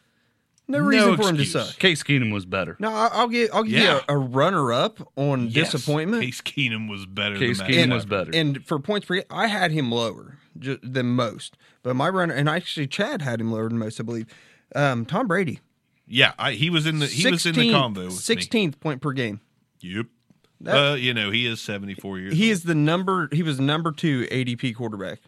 Actually Tom Brady's only a couple years older than me, but Yeah, but he's archaic. So running back wise, who you got? Running back wise. I mean, first off, Lev Bell not playing. it's le- obviously it's Le'Veon Bell. We all know that. well, you know he didn't even play. I can't really call him a dis. I can't call him like a fantasy bust if he never touched the field. Like some, this was one of those things where 50-50, 50 percent of the fantasy community could have called this, and fifty percent would have been like, no, he's going to play. So I mean, to me, not a full out bust. Mine's Leonard Fournette. I've never been a Fournette guy. I will never be a Fournette guy. I don't care if in three games he got you multiple touchdowns and gave you a good game. The dude's never going to stay healthy for a full season, and he's never going to be a consistent top 10 back in the league. This is your warning. Quit messing with Leonard Fournette. He's my fantasy bust of the season at running back. Now I'm fired up. All right. So in all the games Good- he good played, I think he played uh, six, eight games, I believe it was. Three games over twenty points. One game at sixteen points. The rest of them single digits. I don't care if he's banged up under the same pretenses you have. Yeah. Leonard Fournette is just not someone you can rely on. No. For where your people were drafting him, Leonard Fournette was a top 15 uh, draft pick, definitely a top 10 running back. I mean, people were just banking that this guy is going to be an absolute stud. I did. Matter I- of fact, Leonard Fournette was the number seven running back off the board. Number seven. Who who you could have got behind him? Hunt, Dalvin Cook, Melvin Gordon, Christian McCaffrey, Joe Mixon, um, Jordan. Howard. I would take any of those guys over Fournette going forward. I'd take Jordan Howard, no doubt about it, over over him going forward. Leonard Fournette. I would take. You're not- you're not I would take. I would take Kareem Hunt, Oh, me not too. knowing his uh, situation Absolutely. over Leonard Fournette. Leonard Fournette is a more athletic LeGarrette Blount with Ki-Jana Carter's body. I, it's just that is the facts. You are going to get a mix between LeGarrette Blount and Ki-Jana Carter for the rest of his career. I think See you're ya, being- Fournette. I'll never touch you again. being too critical. I think he's the bounce back player of the year, Oh Jesus Lord! 2019. Okay. Please tell me that's a just argument for the sake of arguing. He's 23. Yeah, with with knees and ankles of of that of a 35 year old Dude, running he's got back. in he's the got league. the knees of Greg Oden. I'm not I'm, okay. I'm not going to argue he, from a guy who played a lot. He didn't play a lot. He didn't play a full season, obviously, but he played the most out of the guys on my short list for this disappointment. But Devonta Freeman, you have to put him up in the argument. You thought he was going to come back uh, and, and bounce back to 2016 form. It's I something you were hoping. that. Hoping. But Devonta Freeman never got right, never got healthy. When he played, he was bad, and they eventually IR him. So uh, a lot of time, a lot of people spent some capital on a Devonta Freeman, not as high as Fournette. me included. Yeah, but Devonta Freeman is definitely in the running for fantasy dud of the year at running back. Couldn't agree more. No doubt about it. Wide receiver, Golden Tate. He's my guy. Golden Tate was your consistent 100 catch, top 15 receiver year in, year out. Mr. 1005. Yep, that was That's what he always is, 1005. always under the radar. You could always grab him in round five or six, and uh, just didn't didn't happen this year. Maybe it's partly due to Stafford. Maybe it's the change to Philly. I He don't did know. have two bye weeks. I'll give him that. okay, I'll give him that. But my so did. Amari Cooper. You know, Oh, who's okay. one of my comeback guys of the year. So Golden Tate, no excuses for you. Wide receiver bust of the year for me. I'm angry. The, the problem with Golden Tate is there was there was no consistency where that's all he had before. He finished. He, he gave you a top fifteen ish production every year, but it was nothing great. It was always just consistently good, consistently wide receiver two numbers that finished as a wide receiver one. This year, it's like, oh, a blip on the radar of decency, and now I suck. And oh, a bye week, and I suck. And now I'm getting traded, and I suck.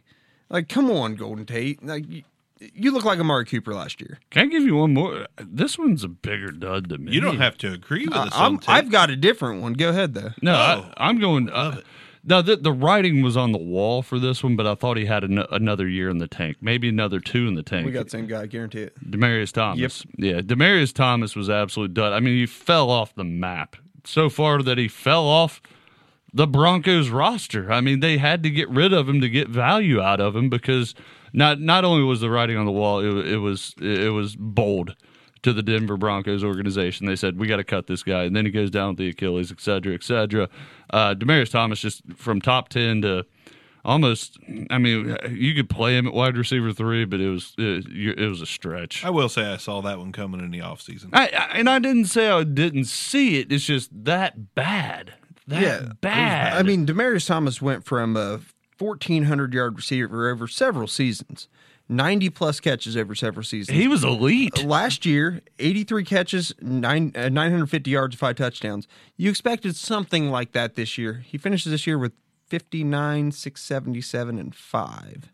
Huge disappointment. Demaryius Thomas was my wide receiver disappointment. He was elite just a couple years ago, and he's not extremely old. I mean, he's 31. Yeah, he's aging, but Larry Fitzgerald outplayed him at th- seven years older than him. Yeah, we're talking, you know, So- Hall of Famer in Larry Fitz. I don't think Demaryius is a Hall of Famer, but, I but I get get your point. He's, you know, it, it's too soon for him to have dropped off so far, but it happened. And I don't with the torn Achilles. I mean, he's done. He should be. His second is it? It's a second torn Achilles. Oh, did yeah, he had one in. Uh, did he have His one in rookie college? season. No, say- rookie season. Yeah, it was rookie. Yep. rookie season. I thought it was before he even played. I thought it was coming out of college. He had a torn Achilles. You guys no. ready to uh, do some Gronk bashing at tight end? Oh, so it's unanimous. I, I, if it's not, I, want to hear the other names. there is no other name in Yeah, my in my book. It's Gronk. He still was a uh, still a good tight end for you if you had him, but he he was not the competitive edge. He was not that competitive depth as Niddle calls it. Uh, he just didn't get it done for you this season as far as a uh, advantage goes. And so there's- Gronk, glad I don't own you in any leagues. And there's times that you look at Gronk, you're like, he's finally healthy. And two for 21. Yeah, he's. I think he's breaking down. I, mean, I I think he's pulling the old Leonard Fournette on us, and he's just breaking down. There, to me, there's another guy who is a bigger disappointment to me. Thank God. Let's hear it. There, there is. I, I think I, I'd have to go back to the tape. I think I had this guy ahead of Gronk. It's Evan Engram. I, he was. Think I was it. looking at him too. So I'm with you. Evan It- Evan Engram finished worse than Gronk. He he was worse than Gronk. He's younger than Gronk. He had the, the opportunity. Now, again, we talk about writing on the wall. Uh, you, you know, he part of his elitish numbers. I don't want to say elitish number. His great numbers from 2017 was because OBJ was down, no Saquon, etc. But he was irrelevant for a lot a lot of the season. Evan Engram. He had some blips where he was there were good. some injuries. He had some blips, but Gronk had some blips too. Uh, that I think Evan Engram was a bigger disappointment from, especially from a dynasty standpoint. A lot of people you might you may have traded to get Evan Engram and given up some good draft capital or some a good player to go get Evan Engram, and he was just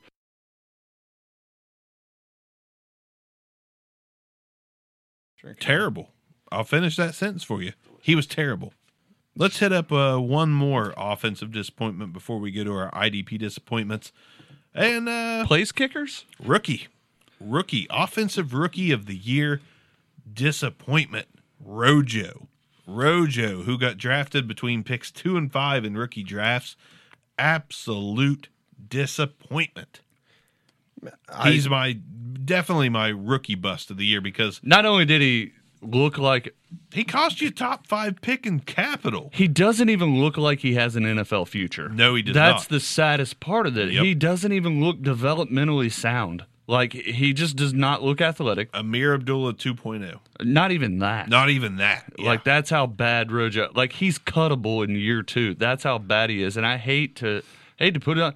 Peyton Barber's not a good running back, and he's miles ahead of where Rojo is. I don't believe in Rojo whatsoever. And and if you're listening, don't either. Like You he- got to hold him because of what you spent, just in the off chance that something happens. He balks up. He gets. He but, literally But you're doesn't right. He look doesn't like- look the part at all. He doesn't look developmentally sound. See, uh, the thing about Rojo is whenever he's not active, what week one, week two, week three, you knew to cut bait on him. You know you didn't know to cut bait. Freaking Rashaad Penny. The guy just he's active. They're playing him uh, in theory, but he's doing nothing with it. At least Penny had Chris Carson, and there's Chris Carson truthers out there that that drafted him and picked him up. In Tampa Bay, there was very few Peyton Barber truthers saying like, "Yeah, Rojo has no chance. Peyton Barber is the man." The thing about Penny, though, I mean, first round draft pick. You know, the the Se- Seahawks typically draft fairly well, and you just think, wow, finally they got a replacement for Marshawn Lynch, and they just they're doing running back by committee, and it's not even a committee. They're just giving a random guy 18 carries a game. But you got to say, Penny looks like he could explode at any moment. Rojo just doesn't. My biggest thing with Penny is uh, you you you kept seeing it's like, all right, this guy goes down. All right, we're going to hang on to Penny. We're going to hang on to Penny. With Rojo, you're like, he's not even active. No. Like, you know, they're playing Jacquizz Rodgers. They, this guy's not going to play, and y- you held on to Penny too long. The the one other guy to throw in this conversation of disappointment, the, another guy who couldn't even take the job over from another undrafted I rookie. guarantee it's from my team and my other guy I was looking at. Ro- I'm going Royce Freeman. Oh, okay. Couldn't wrangle the job away from an undrafted rookie, uh, he- but he was relevant and But he Royce had looks his good. time. Royce Royce looks. You put Royce Freeman on the Tampa Bay Buccaneers, and he's their starting running Oh, hell back. yeah. Agree. Or at least a 50-50 time Yep. share with Peyton Barber. Phillip Like, Lindsay's just better. I mean, sometimes you just run into a guy that can that's that can do it all. Phillip Lindsay can do it all. The th- the thing about Phillip Lindsay, people don't realize rookie, but he's like 25. Like Right. like he had he has experience, not NFL experience, obviously, but he- he's been around. He he understands. Played in the XFL, didn't he? Yeah, like ah, come I'm on, joking. I'm joking. But he but he's been around. Like he four year starter, etc. Uh, the guy, uh, it speaks volumes to to Phillip Lindsay more than Royce Freeman. Royce Freeman disappointment, Yeah. but he's a starter at some point in his career. Oh yeah, Freeman Freeman looked pretty good, but I since you brought it up, I just wanted to toss in Mike Gesicki, massive rookie bust. Horrid. Uh, doesn't mean he. I mean, he showed a few flashes. It doesn't mean he's Rojo. There's no no uh, point in holding on. There there is, uh, but he was definitely very disappointing on a team that was void of playmakers. Somebody could have stepped up on Miami and ran away, uh, being Tannehill's favorite target. and Gesicki couldn't do it. Michael Gallup also was quite a disappointment Huge disappointment. to the point where they had to give up first round picks to bring Amari Cooper in. So I think he has to be mentioned as well as offensive rookie bust. I agree in both aspects. What I will say about Gesicki is I'm definitely hanging on to him because I think Gesicki's got that that second year breakout potential, something like an OJ Howard, Right. You know, something Gronk. I mean, Gronk took a season. Yeah, it's- but he wasn't as bad as Gesicki. Is is the bad thing? But Gesicki's got all the talent in the world. I mean, he's he's Yeah. ultra athletic, big hands, great hands. Really, I mean, Gesicki. Big old mitts, boys. Gesicki's going to be good in the NFL. He he is. There's I no, hope no doubt in my mind. I think that he's, you know, when we're talking in two or three years about that guy that you know won you league, a la George Kittle this year, it's going to be Mike Gesicki.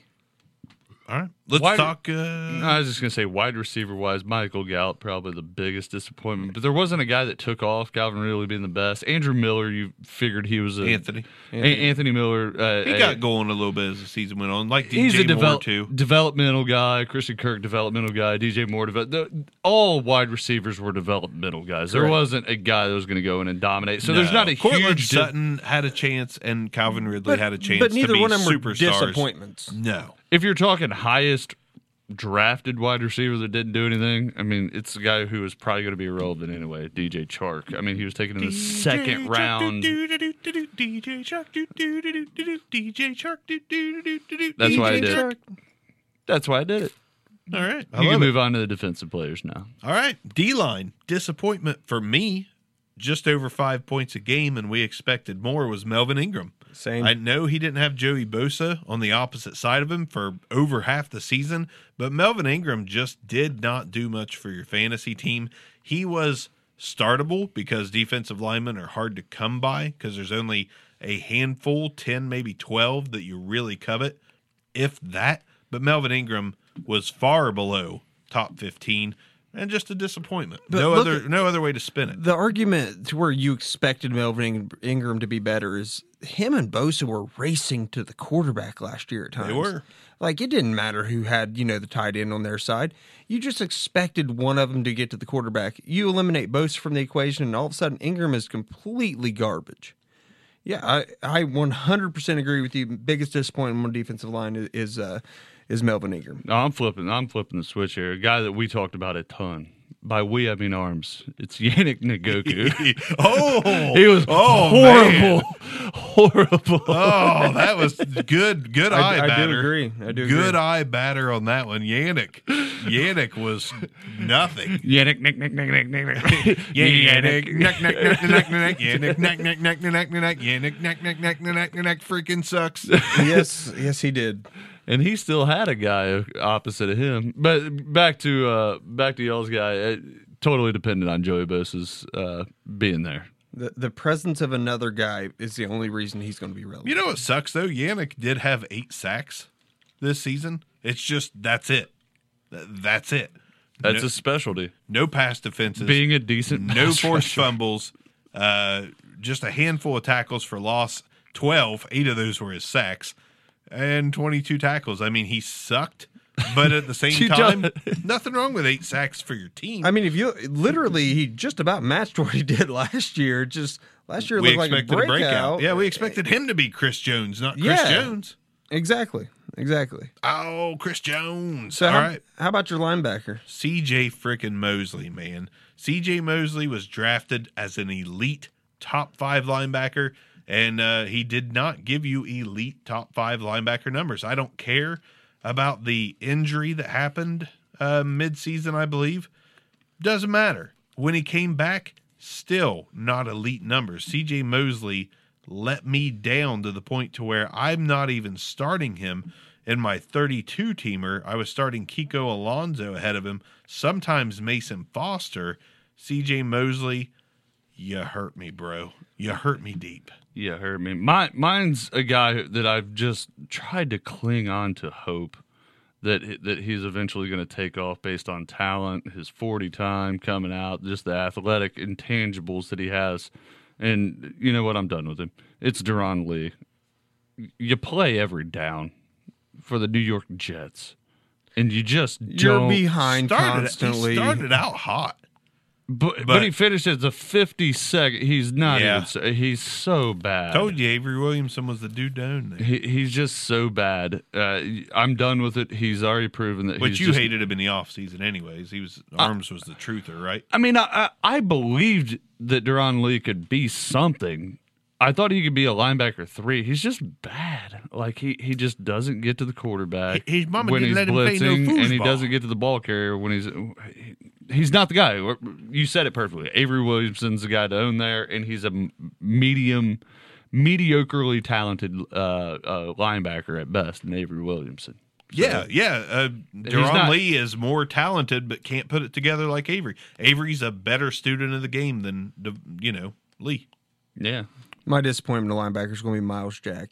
So he get he finally That's he finally That's gets a full season in last year. I mean, he's hurt his rookie year.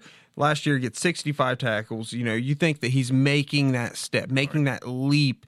The Jacksonville defense as a whole is making that leap into absolute greatness in the elite category.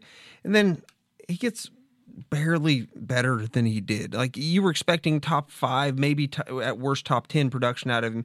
And he just lets you down at like 25th, 30th, something in that range. Just you wanted, you, you saw more out of him last year than he brought you this year. Yeah. These guys, all these guys we're talking about, like not draftable going forward whatsoever. Well, CJ Mosley, I think, can, can bounce back. But uh, one guy that was disappointment due to injury, Deion Jones, man, that dude's going to bounce back. Like he, he's got top five written on him next year. One guy that fell off the charts out of the top ten, way, way out of it.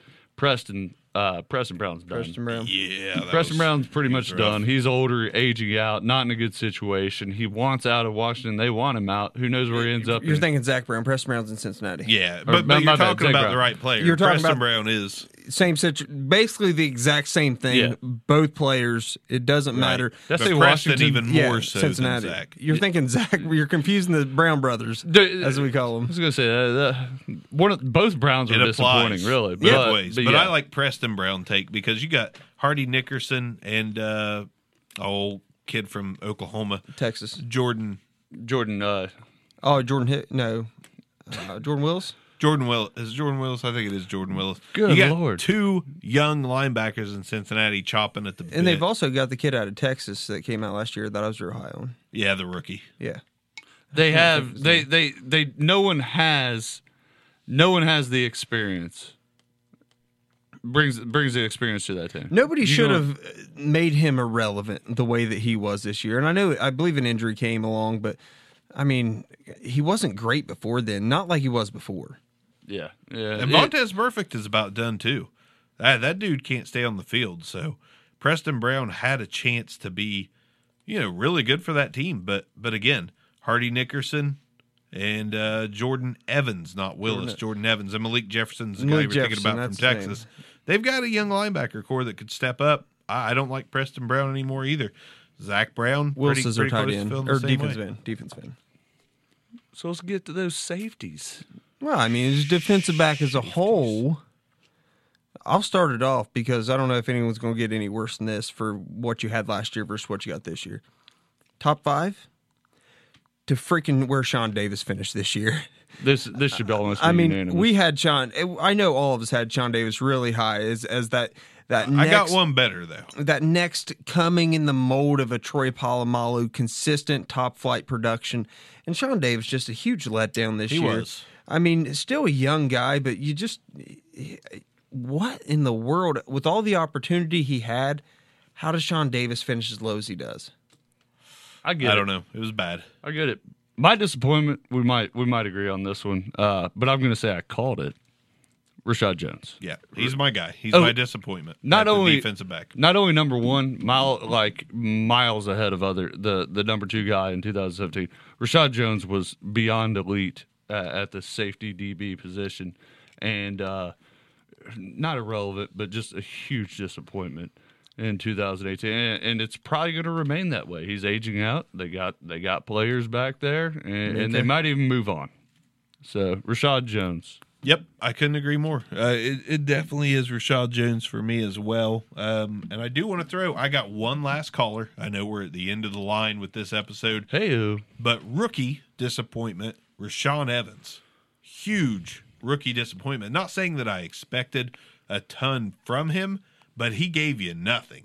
Like I would have drafted him late second round as a taxi quad, uh, taxi quad, taxi squad stash, uh, hoping that he would emerge amongst that fairly weak group of linebackers that Jayon Brown now owns. And Rashaan Evans could not do that. We were high on him in the offseason. Yeah. I don't know if you remember that. Like we liked Roquan more, but Rashaan Evans to us was a rock solid draft pick as somebody that could contribute.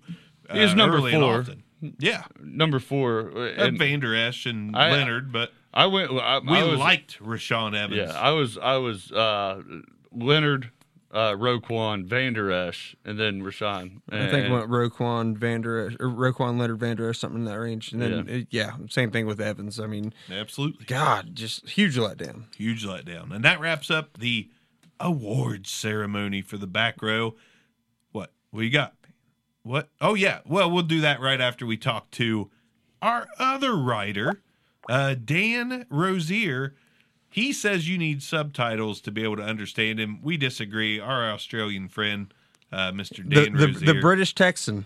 He's yeah, the British Texan.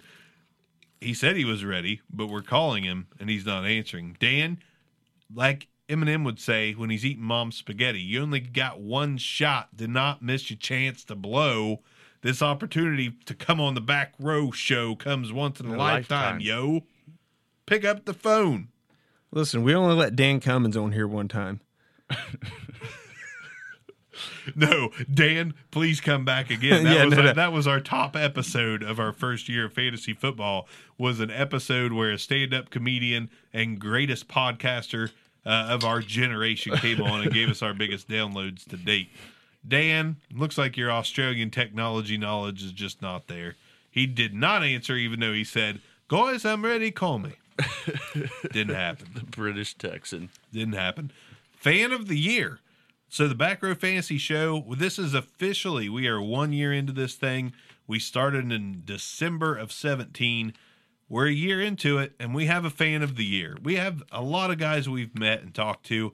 Uh, Dennis Bennett of Down and Dynasty, Andrew Harbaugh, Brandon Nickel, uh, Frank Bonencontry, Dan Rozier, Chris Foster, uh, Matt Bruning, a lot of guys that we think highly of, Bob Miller, a lot of guys we've talked to a ton, but there, there's only one. The only one. he's the Hi- he's the Highlander. He's the Heisman winner of the Back Row Fantasy Show fan club. There can only be one. There can only be one. And we must find him.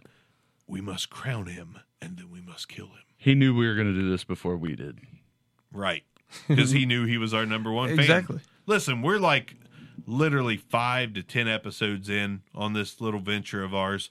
And one guy just jumps off the page as an actual fan. I, I would say he's our first actual fan where we're like, this guy actually likes listening to us.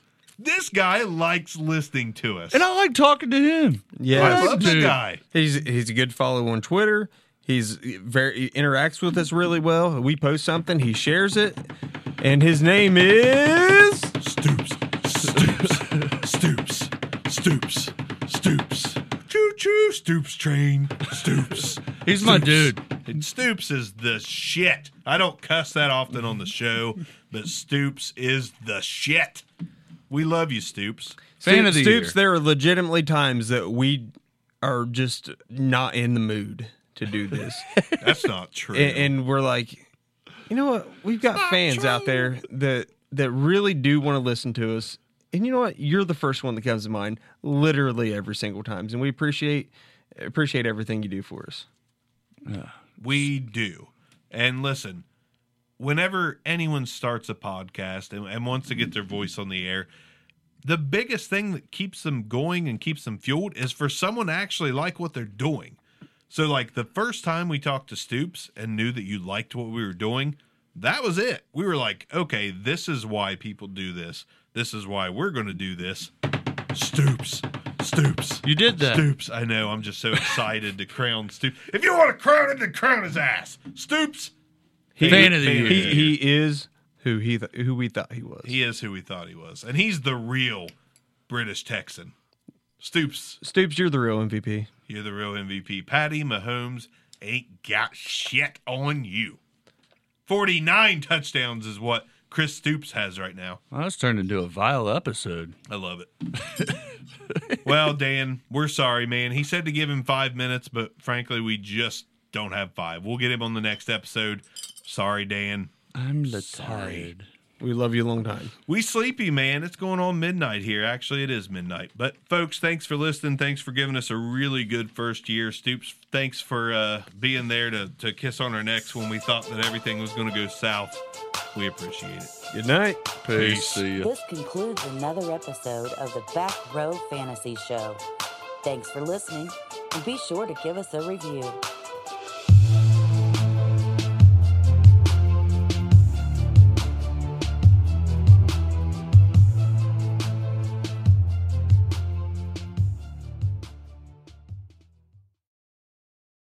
You know how to book flights and hotels. All you're missing is a tool to plan the travel experiences you'll have once you arrive. That's why you need Viator. Book guided tours, excursions, and more in one place. There are over 300,000 travel experiences to choose from, so you can find something for everyone. And Viator offers free cancellation and 24 7 customer support for worry free travel. Download the Viator app now and use code Viator10 for 10% off your first booking in the app. Find travel experiences for you. Do more with Viator. Without the ones like you, who work tirelessly to keep things running, everything would suddenly stop. Hospitals, factories, schools, and power plants, they all depend on you. No matter the weather, emergency, or time of day, you're the ones who get it done. At Grainger, we're here for you with professional grade industrial supplies. Count on real time product availability and fast delivery. Call clickgrainger.com or just stop by. Grainger for the ones who get it done.